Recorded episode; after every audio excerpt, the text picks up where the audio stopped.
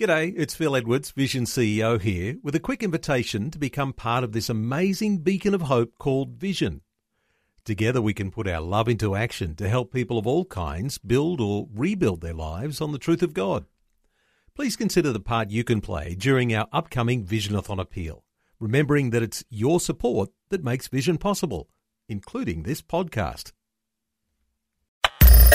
Audio on demand from Vision Christian Media. Jesus said, If you hold to my teachings, you are really my disciples. Then you will know the truth, and the truth will set you free. Jesus often used parables in his teaching, but the use of parables did not originate with him. Semitic people have always had a liking for allegorical teaching. In the West, we tend to favour philosophical, abstract forms of speech. We deal in concepts or logic. But in non Western countries, imagination is more important than ideas. Therefore, any form of language which can create pictures and illustrations is used.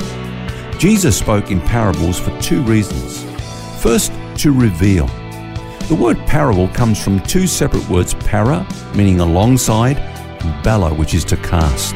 So, a parable is an earthly story or picture cast alongside a heavenly truth to illustrate it.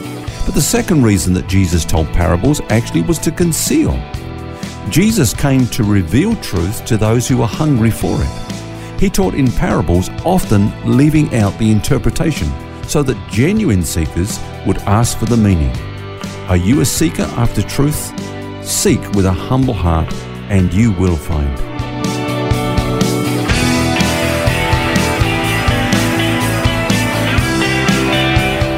This is Set Free with Ken Legg. And this week we're looking at advancing the kingdom. We'll be looking at the parables of Matthew 13, which are commonly referred to as the parables of the kingdom. Hello, Ken. It's the right description, isn't it? That is. When we think about this planet on which we live, I like to think of it in terms of three different words. First of all, earth, then world, then kingdom. So in the beginning, God created the heavens and the earth, a perfect world, if you like. But then, of course, sin entered, and that came under the power of Satan and under the system of the world. Uh, the cosmos, if you like, which is a system designed to draw us away from God. But then Jesus arrived and he announced that the kingdom of God had arrived. Now, the Jews expected God's kingdom to come at the end of the age. But Jesus began his ministry by announcing that it had already arrived. Mm. Of course, where the king is, there's the kingdom. So it's already at work within people on earth and it's heading towards an eschatological climax. Do you like that word, Phil? a a big word for this time of the day, Ken. It certainly is. Now, the first parable that Jesus told in this chapter was the parable of the sower and the seed. And it's a key parable because he said to the disciples, Do you understand this parable? If you don't, how will you understand all the parables? So it's a key parable mm. to understanding the rest. Now, the, the, the, the, the message, if you like, Phil, is that the kingdom of God breaks in upon the world just like a seed when it's sown into the ground. It, it breaks through the soil. Uh, of the earth and, and, and into this new life. That's what the kingdom of God is like. I love those slow mo time uh, capture, capturing pic- pictures, you know, where they see the thing just breaks up through the soil and then comes yeah. forth. You know, it's beautiful. Great yeah. picture. It is indeed. And of course, the seed is the word of God. Do you think that a king would come to establish his kingdom with swords and weapons? But mm. no, he, his army's got seeds. And the seed, of course, is the word of the kingdom. Peter says that we've been born again, not of corruptible seed, but of incorruptible through the word of God, which lives and abides forever. Then he goes on to say, uh, This is the word which by the gospel was preached to you. So whenever we hear the gospel, we receive the seed of the kingdom and we're born again as we receive that by faith. Mm. Now, in the natural realm, you know, you just talked about growth in the natural realm. In the natural realm, we can't tell how the combination of light, air, water, earth, sunshine all work together to bring life from the seed. It's, it's an incredible thing. It's a miracle.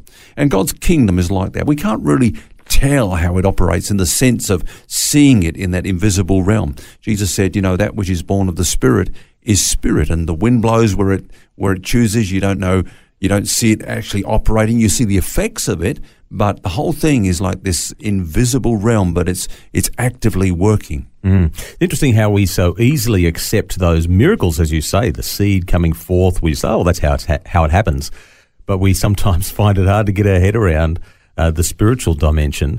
But when we're talking about seed, there's no good having seed unless you actually sow it somewhere, and that's Yeah. where we need a sower, which of course that's you and I. Absolutely. Uh, life and death is dependent on sowing. Uh, so is eternal life, heaven and hell, if you like. Isn't it amazing, Phil? I don't know if it's like that in your garden, but in my garden, weeds will grow without sowing. Oh no, no, no, no never. No, you're, you're blessed. but wheat and barley won't. You've got to sow seed to get that. And uh, sin doesn't need a sower, does it? But salvation does. And as you've said, Phil, every Christian is a sower. Now, in Israel, back in the days of the Bible, uh, seed was sown broadcast. And, and I love that picture because it says to us, don't sow your seed sparingly. Sow beside all waters. Don't observe the wind. Don't regard the clouds, as the Bible says, but sow in season and out of season. Sow abundantly. Now, I heard a statistic once, Phil, that uh, three fifths of all seed that's sown never bears fruit. Uh, three out of every five. That's that's high. That's high, but then again, look at the other side. That means that two fifths does bear fruit. Uh, there will be a harvest. Uh, maybe you won't reap it, maybe I won't reap it, but others will. You know, Paul said, I've planted, Apollos watered, but God gives the increase. Mm. Then he goes on to say, He who plants and he who waters are one, and each one will receive a reward according to his own labour. So we've just got to be faithful in sowing and watering the seed. Mm. Well, there's seed, of course, but there is a third ingredient, if you like, in this first parable. There's the sower, the seed, but also soil. Yeah, in fact, I think the main focus of the parable is the soil. You know, we call it the parable of the sower. But when you think about it, it was the same sower in every situation where the seed fell. It was the same seed, but what made the difference was the soil mm. into which the seed was sown. Now, the message of the kingdom receives different responses. Now, why is that? Well, Jesus taught us that the soil represents the heart. And he gave us four different examples of heart conditions. First of all, there was the wayside soil. Now, this was actually a pathway through the cornfields, and it was so hard and compressed because people have walked on it that the seed never actually entered into it. It lay upon the top of the soil, and the birds came down and, well, yeah, devoured Gobbled it all up, yeah. Gobbled it all up. And that represents a hardened heart that's incapable of actually receiving an impression. Just like concrete, you know, when it's poured, it's uh, you can put your print of your hand or your foot on it, but once it sets, you can't make any impression upon it. And some people's hearts become like that. You know, they become hardened through things like pride. We read like um, Pharaoh and Belshazzar, their hearts became hardened. And then some people's hearts are bitter through, you know, the, the, the uh, sufferings of life, the hardships of life. Their hearts become bitter. Then there are those whose hearts are hardened because of unbelief. But we also notice the contrast in this um, illustration, Phil. The seed that fell on the on the wayside soil was taken by the devil. Yes, but not all of the seed fell on the wayside, though, did it? No, that's right. The the next seed fell on stony ground, which um, doesn't mean ground you know mixed in with stones, but rather a thin layer of soil on top of a rock or a slab of limestone. So the soil was shallow and the seed had no depth for root. And of course, when the sun played upon it, it was scorched. It represents those who seem to respond to the gospel, but later it's revealed that they responded for the wrong reasons and they were never really rooted in a genuine faith in Christ. And then, of course, the seed fell amongst the thorny ground. And Jesus said that um, that represents those who are caught up with materialism, the cares of this world, and the deceitfulness of riches. I guess these sort of people, um, every decision they make is governed by the question, how will this affect me financially or materially? They're kind of consumed with uh, material things. But thankfully, Phil, some seed fell on good ground. And Luke describes this condition as an honest and good heart. And of course, it brought forth some 30 fold, some 60 fold, and some a hundredfold. Now, it's interesting that at the end of this parable, according to Mark's gospel anyway, he said, Jesus said, take heed what you hear. And that's important that we, we respond to truth, not error. But in Luke's gospel, he said, take heed how you hear. In other words, It's an interesting distinction. it is. In other words, what it means is um, you're going to hear this through the filter of what's in your heart. So that's why Jesus said that the good soil represents those who have a good and honest heart. In other words, a genuine seeker after truth will always find the seed will, when it uh, lands in their heart, it will take root and it will bear fruit for eternity.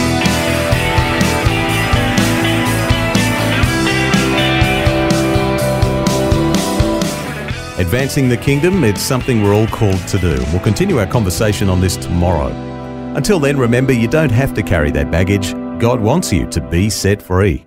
For books, DVDs, small group studies, and other resources from Ken Legg and details about Ken's ministry, shop online at vision.org.au.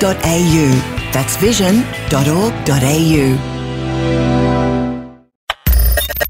Thanks for taking time to listen to this audio on demand from Vision Christian Media. To find out more about us, go to vision.org.au.